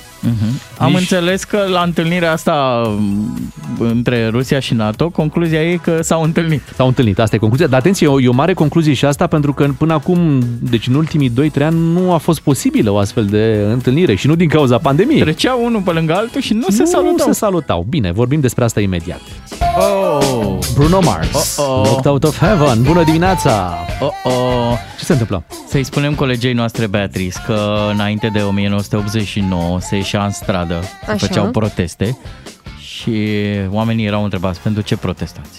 Pentru pace. Să fie pace. Și de asta s-a și întâlnit acum NATO cu Rusia, tot ca să fie pace, dar pe principiul întărâtei drace. Ambasada Statelor Unite la București a făcut următoarea postare: Rusia a invadat Republica Moldova și nu a mai plecat. Rusia a invadat Georgia și nu a mai plecat.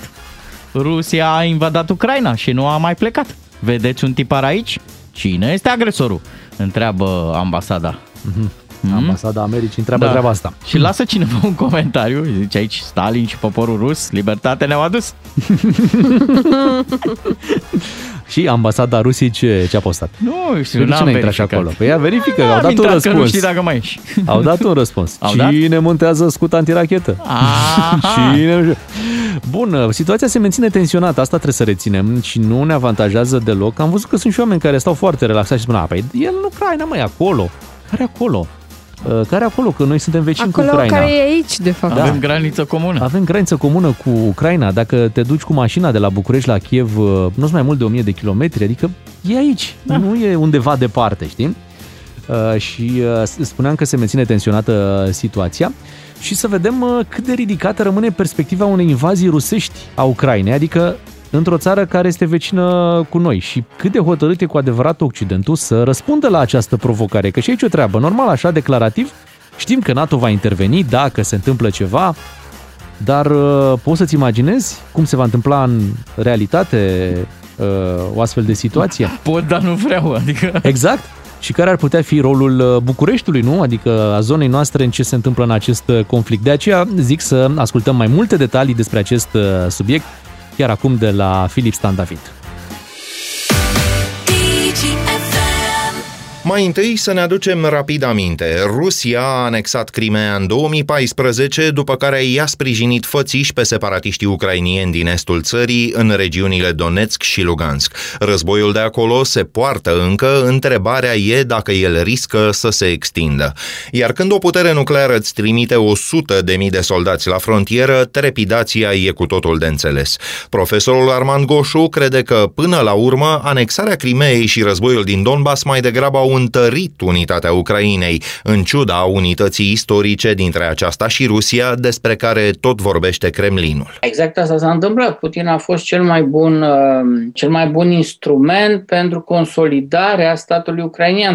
După anexarea Crimeei și invadarea Donbasului, 15.000 de tineri ucrainieni au fost uciși în Donbas, în luptele de acolo. Nimeni nu se mai gândește, cel puțin pentru o generație, 2-3, că ucrainienii s-ar putea să se îmbrățișeze din nou și să colaboreze, nu știu, într-un proiect statal. Momentul însă pare foarte bine ales de către Moscova. Statele Unite probabil că nu o să se mai repeadă în vreo aventură geopolitică după retragerea din Afganistan. Cum orice conflict are însă profunde consecințe economice, mai trebuie spus un lucru. Criza energetică din Uniunea Europeană face ca dependența de gazul rusesc să se simtă din ce în ce mai acut, inclusiv, deși nu în primul rând, în România. Dar statele europene și-au redus de unele singure marja de manevră, crede Armand Goșu. Uniunea Europeană e mult mai atentă când discută de sancțiuni. Americanii și cei care sunt foarte vocali amenință cu pachete de sancțiuni dramatice, foarte drastice la adresa Rusiei. Europeni nu se ia auzit. Și ei în siajul americanilor vorbesc despre sancțiuni, dar europenii în acest moment, din cauza acestei ieși, din cauza felului în care au găsit cu care să gestioneze acest dosar energetic complicat și au slăbit pozițiile de negociere cu Rusia. Desigur, aproape ca întotdeauna, Rusia pare să și joace la cacialma în această criză, dar războaie au izbucnit în Europa pentru mult mai puțin, iar flancul estic al Uniunii Europene și al NATO, Republicile Baltice, Polonia și România, adică e îndreptățit să spună că îi vine greu să creadă Rusia pe cuvânt. Pe termen mediu și lung, ceea ce se întâmplă acum trebuie să răspundă unor întrebări simple. Mai e posibil și e realist ca Rusia să fie ținută la distanță, așa cum s-a întâmplat imediat după războiul rece? Sunt interesele ei din vecinătatea imediată legitime, oricât de scandalos le-ar putea părea unora? Și, până la urmă, e agitația de acum poate cel mai clar semn că Rusia e back in business? Din nou, Armand Goșu. Este back in business, dar nu într-un mod foarte plăcut. E acel copil nebunatic din spatele blocului care tocmai și-a reparat mâna ruptă pe care a stat în casă vreo 3 luni ținută în gips. Iar acum a ieșit și face ce știe el mai bine. A pus mâna pe pietre și sparge geamurile vecinilor. 8:51 vești bune anul trecut în România. De fapt, nu, vești proaste. Anul trecut în România s-au matriculat doar 29 de mașini Lamborghini. Doar 12 Rolls-Royce și doar 31 de mașini Ferrari. Pare că o duc rău românii. Nu știi că era bancul, la mai mult? Bancul ăla cu discuția de la semafor. Lasă cineva cu o Dacia Supernova geamul jos și întreabă pe cineva cu Ferrari. E bune astea, că am văzut că nu prea și-a lumea. Da, avem un maxim al vânzărilor de mașini de lux. Am zis eu că e o veste proastă, glumeam așa, eram ironic, dar sunt cele mai multe de până acum. Semn că oamenii cu bani care n-au mai avut ce să facă cu bani în pandemie și-au luat niște mașini, foarte frumos, te distrezi cu mașinile, mi-e plac mașinile. Și aș vrea ca în această dimineață să vedem dacă ascultă cineva DGFM într-o super mașină, într-un supercar. Și, ok, nu trebuie să fie neapărat Lamborghini, Rolls-Royce sau Ferrari, dar aș zice să aibă minim 300 de cai. Da. Ceea ce nu e neapărat un supercar. Deci cu 300 de cai găsești acum mașini și mai jos. Nu trebuie să fie în zona asta deci de supercar. Poate să fie și unde ăsta, un Lotus, un Corvette. Da, pot fi și mărcile clasice nemțești. Poate fi BMW, Audi, chiar și Volkswagen. Cred că au mașini de 300 de cai. Hai să sau facem... dacă ești într-o parcare și aduni cai de la toate mașinile, ai 300 de cai. Da, da, da. De exemplu, aduni 25 de Dacia Spring și uite, ai făcut, ai făcut 300 de cai. 031 400 2929. Practic, ăsta este challenge-ul pe care îl lansăm acum. Dacă ne asculti într-o mașină cu mai mult de 300 de cai, sună-ne acum. Hai mă, pune la 250. Lasă-o la 250. La 250, crede-mă, deja intri în altă. Deci 031 400 2929. Bun, ok, poate are 290 de cai, primim. Aha, ok. Da? 031 400 2929. Să ne spui și nouă cum este într-o astfel de mașină. A sunat. Care-i consumul, deși nu te gândești la consum când ai o mașină cât de genul ăsta, cât bagă, în câte secunde ajunge. Poți să o pui pe GPL dacă are 300 de cai? Nu te gândești să o pui pe GPL. În cel mai rău caz e diesel, că sunt și mașini diesel cu putere până peste 3. Pentru că, în sensul, dacă ți-ai o mașină de putere și vrei să fii chiar cu o mașină de putere, ți-o iei pe benzină, nu stai să fie diesel, știi? Benzinar, cum se zice. Da, uite, ne-a sunat Nicu din Pantelimon, dar cred că el ne sună de pe un tir, nu se pune atenție. Aha. Deci nu camioane, nu tiruri, știm că acolo puterea e mare, da? Hai să încercăm la Geo din Găiești, care se laudă cu 450 de cai. Bună dimineața, Geo! Neața, Geo! Bună dimineața! Vai, vai! Geo, ce mașină e? Să nu ne spui că e camion. V-a strins. Păi tocmai asta am zis, mă, să nu fie camion. Păi da, dar are acolo un carlingă. Are peste 300 de cai, așa cum a cerut. Păi are, da, nu ne referam la camion. Vrem și noi să fie o mașină, că tu nu poți să faci depășiri de-astea, nu? Chiar dacă are 450 de cai. Nu-l provoca. Drum bun, Geo, te lăsăm cu tirul, îmi pare rău. Nu, vrem altceva. Uite, Daniel din București, 370 de cai. Neața, Daniel. Neața, Daniel. Neața, neața. Nu e camion, da? Da. Eu sunt cu Toyota Sequoia, okay. Wow. 5,7, așa. Mai veche e așa, păi dacă într-adevăr nu e a mea, recunosc. Dar stai puțin, ai zis motor 5,7? 5,70, da, 5,7. Aspirat, cum se spune, dar da. Eu mă gândesc doar la impozitul de 6.000 de lei pe an când zici 5,7, sau chiar mai mult. Când da, zici, e mai mult de 6.000. E vreo 8.000 de lei pe, 8.000 de lei pe an.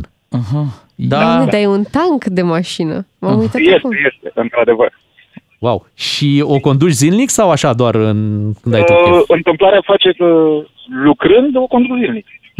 Și te face la buzunar? Na, scuze că întreb.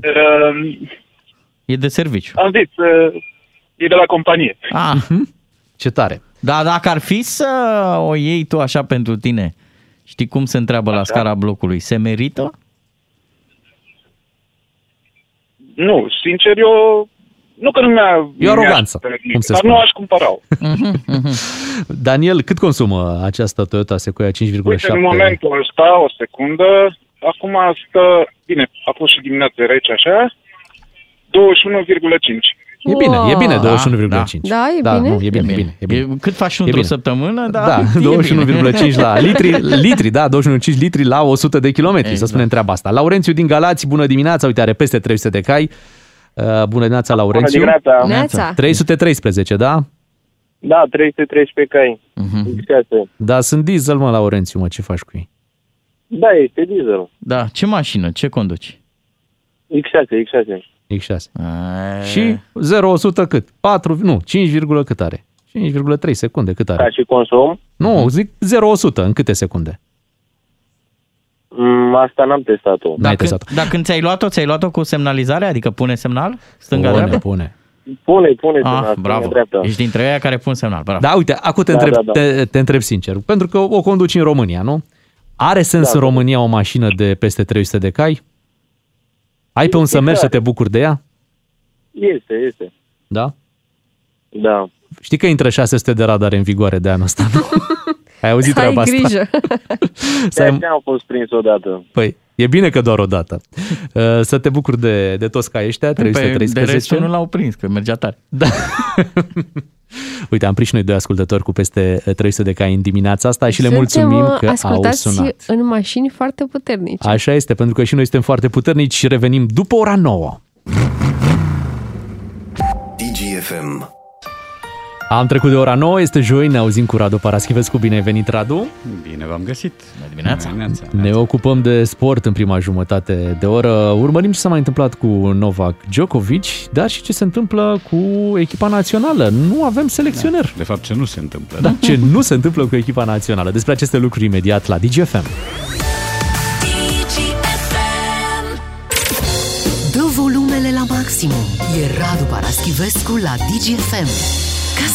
Cu Radu Paraschivescu la DGFM vorbim în continuare de scandalul din Australia cu Novak Djokovic, mai ales că a apărut și o glumă. Cum a apărut tot scandalul, da? Deci australienii au în felul următor. No one can come without vaccination. Adică Asta înseamnă că nimeni nu poate să vină fără vaccin. Cu number one. Da, și s-a înțeles cu number one, pentru că no one e no one, da? Number one. Și l-a înțeles number one. Can come without vaccination. Adică el e number one pe tenis acum. Da, și hai să vă dau și o știre legată de number one. Știți că se amânase retragerea la sorți, că nu se știa dacă invalidează viza. Până la urmă s-a tras, a picat Djokovic în primul tur cu Miomir Kecmakovic. E coleg de țară și de Cupa Davis cu Novak Djokovic. Dar, spun cei de la Fox Sports, ediția de Australia, că încă e în dubiu șederea lui în Australia, deși s-a tras la sorți. Adică ea la turneu și-au văzut de treabă, dar guvernul încă îi poate invalida viza. Asta e ca la cupele europene la fotbal, când se trag tururile preliminare. X va juca cu Y sau Z, depinde. Așa va fi și aici, pentru că dacă Novak Djokovic nu va primi dreptul de a participa la turneu, evident că în locul lui va veni altcineva, nu știu, wildcard sau alt criteriu. Sau trece asta mai departe, Miomir. Sau așa, deși mi s-ar părea nepotrivit. Da. Însă noutăți mari nu sunt, există turbulențe, mai mici sau mai mari, există turbulențe provocate de presa din Serbia, care de mult pedalează pe tema unei conspirații planetare împotriva lui Djokovic și, în consecință, împotriva Serbiei. Ăsta e un sindrom pe care noi îl știm din istorie, nu doar în cazul Serbiei. Există multe țări mici care se simt în permanență amenințate, chiar și atunci când nu e niciun pericol. Iar Djokovic a fost transformat în Serbia. El este echivalentul Serbiei acum, cel puțin pentru presa de acolo, nu pentru toată, pentru presa excesivă. Cred că și noi am simțit asta când Simona era numărul 1 mondial și Simona era România, puneam egal.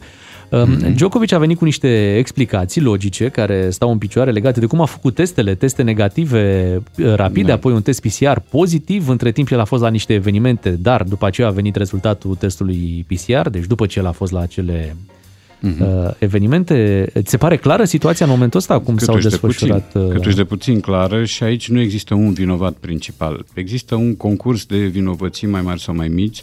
Fiecare are ce să-și reproșeze, începând cu Djokovic și terminând cu administrația australiană. Acolo știm, există și o miză politică pentru premierul Morrison, pe care câteva zile în urmă l-am confundat și am spus Harrison, cer iertare pentru asta.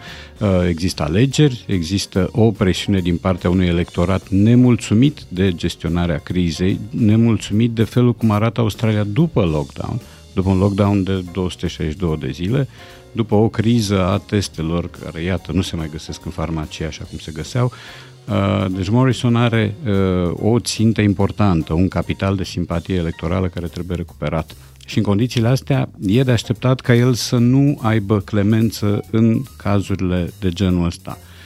Un reprezentant al administrației a venit și a făcut diferența, deosebirea dintre viză și condițiile de intrare în țară, specificând că nu sunt unul și același lucru. se așteaptă o decizie a ministrului autorității, ministrului de interne, care ar putea revoca revocarea, ca să zic așa. Lucrurile sunt absolut neclare și din punctul de vedere al atmosferei pe care ar putea o avea Novak Djokovic odată lăsat să concureze. Există, cum am mai spus, o comunitate sârbă foarte puternică în Australia și nu de azi de ieri, nu odată cu apariția lui Djokovic în tenis, ci mult mai veche. Există de asemenea și oameni care vor fi supărați văzându-l acolo câtă vreme ei, ca simpli australieni, n-au voie să iasă din case. Uite, îți spun o întrebare, Radu. Dacă Djokovic nu era sârb, era american, da, crezi că, nevaccinat, cu aceleași convingeri, se putea întâmpla? Crezi că situația era similară? Îmi place să cred că da. Îmi place să cred că da, pentru că dacă te comporți și ai criterii în funcție de naționalitatea unui sportiv, atunci ești cu o bubă cât casa pe ceea ce ar trebui să țină loc de conștiință sau chiar ar fi conștiința. Deci, sigur că America e o țară foarte puternică, poate cea mai puternică, sigur că... Poate face presiuni. Categoric ar face presiuni. Serbia nu știu ce presiuni poate face în Australia. Nu multe, dar nu prea poate face, e adevărat. Poate să atace doar aria victimizării, pe care am văzut-o întreținută cu patos, însă nici să faci din Serbia ținta unei conspirații nu mi se pare onest. Adică dacă cineva ar fi vrut să-l împiedice pe Novak Djokovic să joace, ar fi făcut-o din timp, nu acum. Pentru că el acum nu mai are ce să demonstreze, este de ani buni numărul 1, este un jucător complet, un jucător cu multe Grand Slam-uri în palmares. Nu cred că ar fi avut nimeni interesul, pentru că se pierdeau bani. Sigur, se pierdea. Se vor pierde bani oricum, deci dacă Djokovic nu va fi lăsat să... Da, într-adevăr, banii guvernează și aici. Dacă Djokovic nu va fi lăsat să concureze, povestea se va repercuta nu doar asupra lui, ci și asupra contractelor de sponsorizare pe care el le are, să nu uităm de sponsori, pentru că ei sunt foarte importanți în ecuația asta. Cei de la CNN scriu următorul detaliu, că acum este amânată luarea unei decizii în legătură cu viza lui Djokovic, tocmai pentru că în primă instanță guvernul a suferit o înfrângere și atunci își pregătesc foarte bine cazul. Uh-huh. În eventualitatea în care îi vor revoca viza. Ce crezi? Ei vor avea de dat explicații oricum, pentru că se vor crea nemulțumiri indiferent de decizii. Dar e o înfrângere care a rămas Djokovic în Australia? Pentru unii da. Pentru unii da. Pentru cei care sunt ferm pentru vaccin, pentru cei care nu judecă foarte înțelept, ci judecă în baza experienței personale.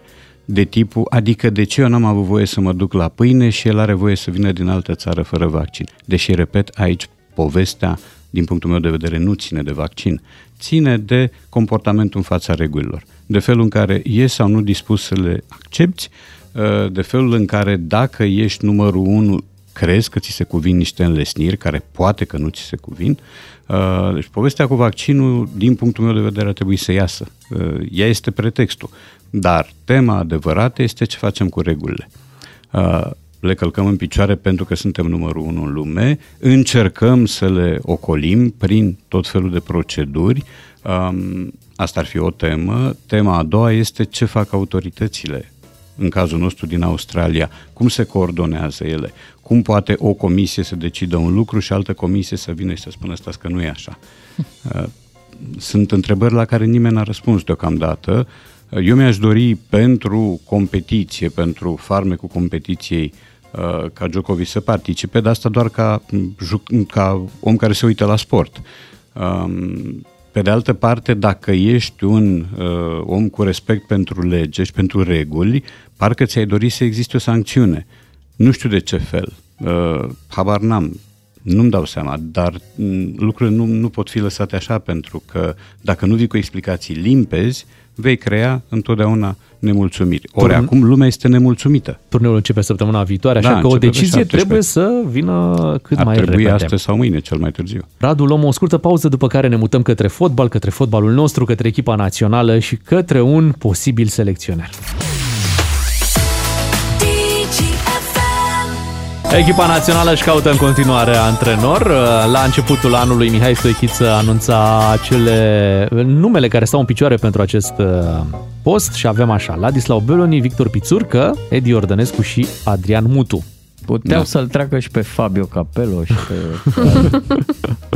Bine, ar putea fi toți patru prin rotație.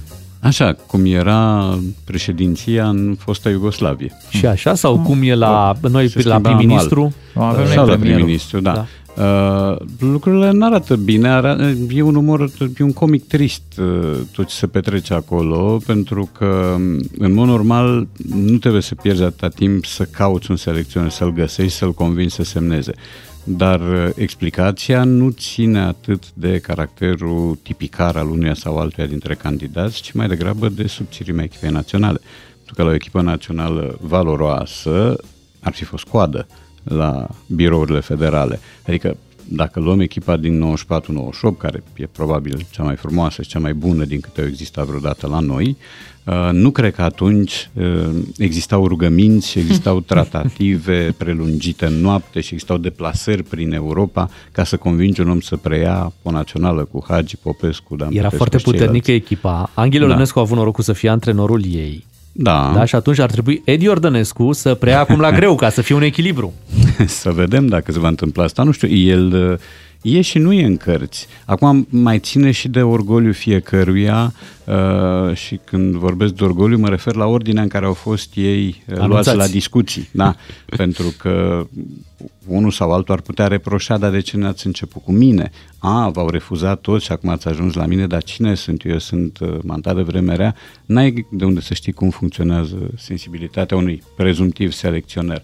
Povestea despre Beloni s-au spus mai multe lucruri. Unul, și ăsta pare să fie motivul pentru care nu s-a semnat contractul și se pare că nici nu se va semna, este diferența de opinii în ceea ce privește durata contractului. Pentru că Beloni își dorea un contract pe 4 ani, federația oferă 2. Cale de mijloc nu există. Există 3 ani, dar ce e caragios. Ce n-ar fi rău deloc să avem și noi un selecționer cu durată lungă. Mă gândesc acum la Joachim Low sau cum îl cheamă. Bun, dar sunt mulți selecționeri longevivi. Au 3-4... Sigur că da. Dar sunt și selecționeri și antenori de club care au stat decenii. Alex Ferguson, Giroud la Auxerre și așa mai departe. Sunt mulți. Wenger la Arsenal. Dar nu se poate găsi o variantă de 4 ani cu o analizare a situației după 2, cu o evaluare? Există formule contractuale. Probabil că Beloni, care e un tip riguros, nu vrea să se lase prins, deci analizează cu maximă atenție inclusiv clauzele mici, scrise cu litere mărunte. Dar cred că aici e divergența între 2 ani și 4 ani. 2 ani, spune federația, pentru că ne așteaptă o campanie de calificare la europene, ori la europene calificarea e mai ușor de realizat. Prin urmare, ar fi un obiectiv plauzibil și n-ar fi nevoie de 4 ani și atunci, dacă rateze obiectivul ăsta plauzibil, de ce să ne mai încurcăm cu tine și următorii 2 ani pentru niște preliminarii de mondial, unde va fi foarte greu? Raționamentul lui Beloni, firește că este în oglindă. Am nevoie, în primul rând, de timp ca să-i cunosc pe oamenii ăștia, pentru că n-am mai fost în România de multă vreme și am nevoie, cu tinerețea celor care mai sunt tineri, dar sunt, am nevoie să construiesc o echipă care să-și poată asuma 2 obiective, și un turneu final de european și un turneu final de mondial. Și mai e ceva. E posibil ca tergiversările, dar asta e doar o variantă de speculație, e posibil ca ezitările lui Beloni să însemne și așteptarea unei alte oferte. A existat mereu această interpretare, domnule, el nu semnează pentru că s-ar putea să vină cineva din golf sau din altă parte, din Belgia, nu știu de unde, cu o ofertă mai bună. A existat ipoteza asta pentru că în urmă cu 20 de ani Beloni a plecat de la echipa națională pentru a merge la Sporting, care oferea mult mai mult. El n-a plecat de capul lui și n-a plecat pentru că a vrut să facă sâc naționale României. A plecat pentru că deja prin birourile federale se vorbea despre aducerea lui Hagi, era evidentă dorința tuturor de a-l avea pe Hagi selecționer și atunci el n-a vrut să riște o situație neplăcută în condițiile în care nu se realiza calificarea la baraj, ceea ce nici măcar nu s-a realizat, dar cu Hagi, și atunci a preferat să plece, profitând și de oferta, sigur, mult mai bună a lui Sporting, unde el a făcut rezultat. L-a așteptat și Cristiano Ronaldo acolo. L-a așteptat mai mult, da. Bun, l-a dus la pus în valoare și pe Marius Nicolae acolo. El e un descoperitor de jucători buni. La Rennes l-a descoperit pe Varane, care a făcut o carieră fulminantă după aia la Real. Deci are ochi pentru jucătorii tineri. Ar fi ce ne trebuie. E un antrenor meticulos, da, riguros, un om cu care e greu de trăit în plan sportiv și în plan contractual. E un om hachițos. Mie îmi place, dar n-aș vrea să-i fiu elev sau să mă antrenez. Mie îmi place el ca fel de a fi și îmi place pentru că are o respirație europeană, e un om cu școală, e un om cu criterii limpezi, însă va fi un interlocutor teribil de complicat și pentru federație și pentru jucători. Cel mai simplu ar fi cu Adi Mutu la federație. Este și asta o variantă. Alexandru Boc, fost internațional, a speculat și el la televizor și a spus că jocurile sunt făcute de mult pentru Mutu și că totul este balet de protocol, pentru că Mutu de fapt e deja uns. Nu cred că e așa. Între Mutu și Ordănescu, dacă mergem pe varianta unui antrenor tânăr, mai multe rezultate a avut Iordănescu, care a mai apărut și în cupele europene, care are și titlul de campion, care are și cupă. E un antrenor cu ceva mai multe rezultate. Sigur că îl legi inevitabil de tatălui, care a dat rezultate cu o altă generație, dar mie legăturile astea mi se par frivole aproape, pentru că el ce a făcut n-a făcut prin meritele lui Anghel Iordănescu, ci prin atâta valoare cât a avut și a avut. Nu se poate, cum zice Bogdan, că mie mi se pare pentru România e o variantă bună cu premier de la PNL și selecționer de la PSD. Să fie. Eu am propus o variantă și mai caragioasă, că echipa națională să joace fără selecționer. Dacă sunt obligați să aibă un selecționer. Nu, echipa arată jalnic, asta e explicația. Forma, subțirimea valorică, lotul redus ca opțiuni, X-urile pe care le-au dat mari promisiuni de acum 2 ani, felul în care ei au ajuns să joace prin subsoluri de serie B sau de fapt să nu joace, să fie rezerve. Atunci dacă arată jalnic, să vină cineva de la Dinamo. Sunt obișnuiți. Urât de tot. Radu, îți mulțumim pentru explicații. Rămânem cu Radu Paraschivescu până la ora 10. Ne mutăm la gramatică imediat după știri. DGFM. Matinalii sunt aici, Beatrice, Claru și Miu, plus Radu Paraschivescu. Rămânem până la ora 10, imediat ne ocupăm de gramatică și pe final avem știrile cu final neașteptat. Ascultă-l pe Radu Paraschivescu la DGFM, ca să știi cine vorbește greșit și cine a greșit vorbind. Se fac și greșeli prin România. Astăzi ne ocupăm, fără să vrem, pentru că așa a fost să fie, de ministrul energiei, domnul Virgil Popescu, care ne-a dat și prilejul de a-l corecta. Până la urmă trebuie și oamenii publici... Al conecta. Da, de a-l conecta.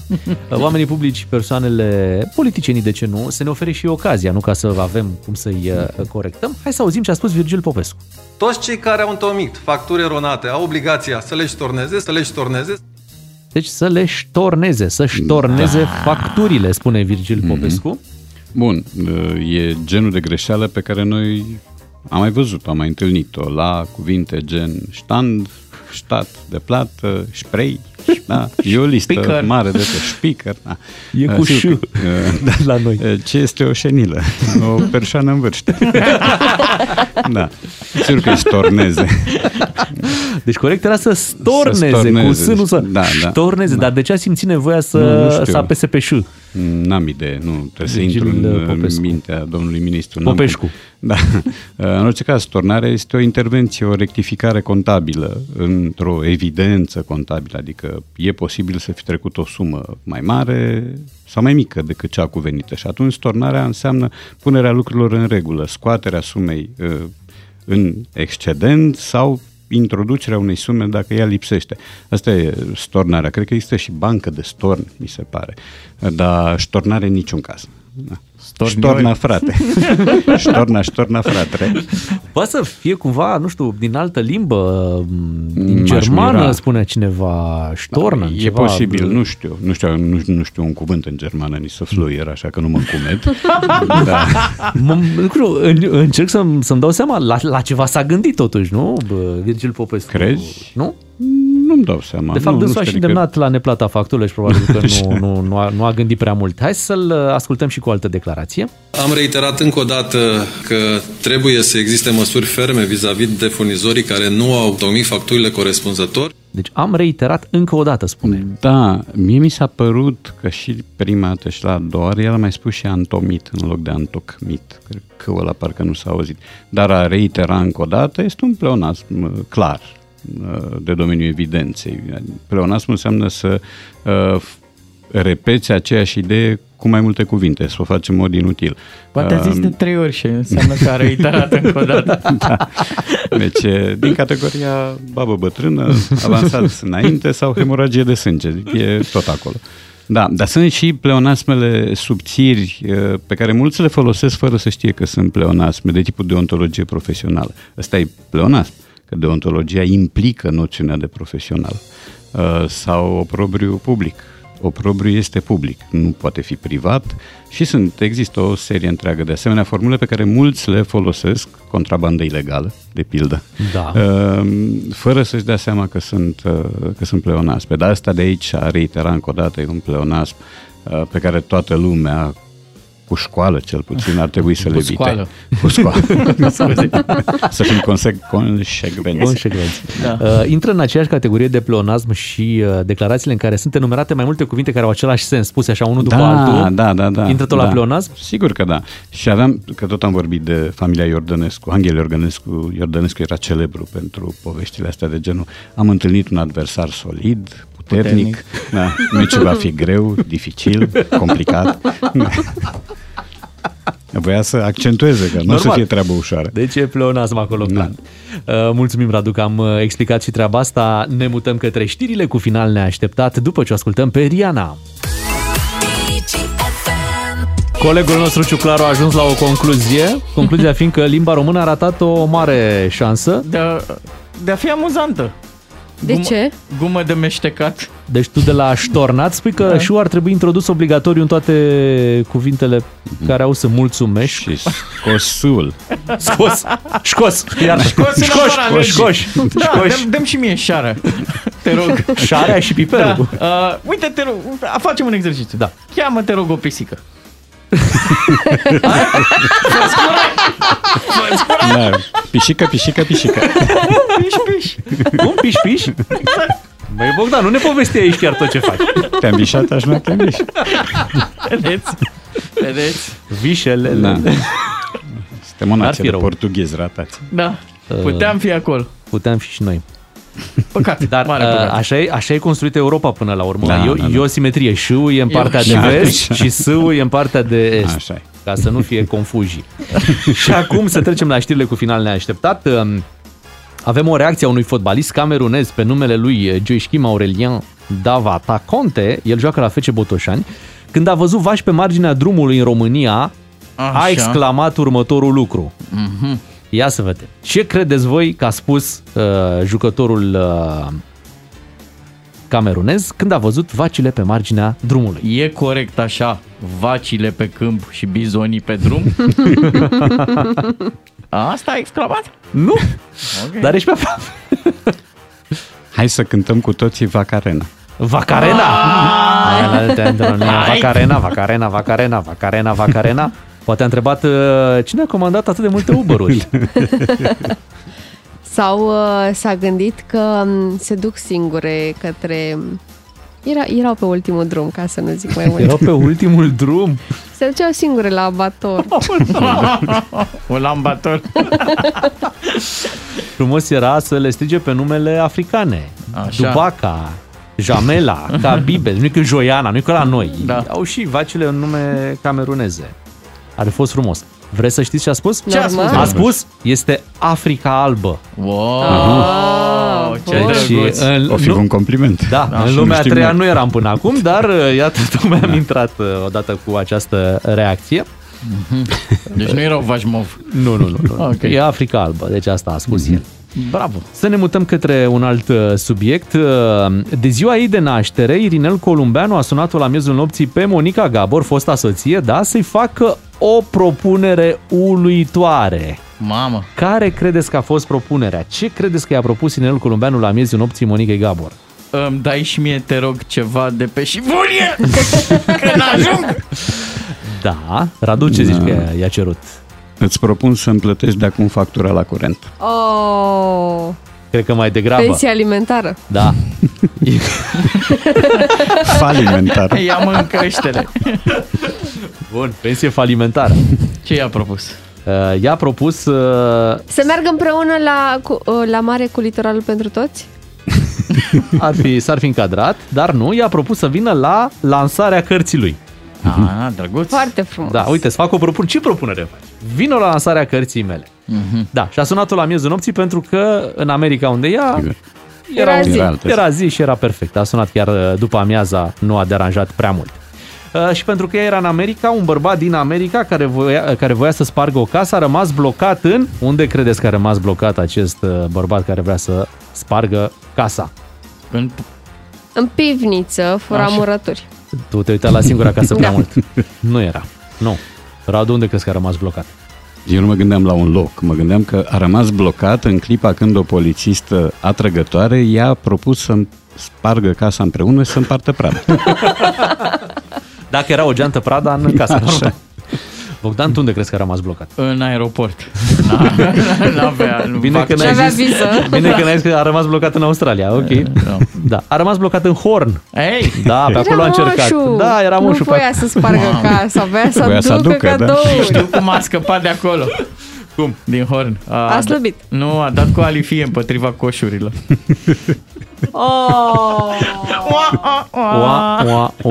Avem și zile mai bune, încercăm și mâine, bineînțeles. Radu, îți mulțumim mult pentru ziua asta de joi. Ne reauzim cu Radu Paraschivescu luni. Noi să ne întoarcem mâine dimineață, cum ne știți, Beatrice, Ciuclaru și Miu, încă de la ora 6:30. Să aveți o zi bună și rămâneți cu DGFM.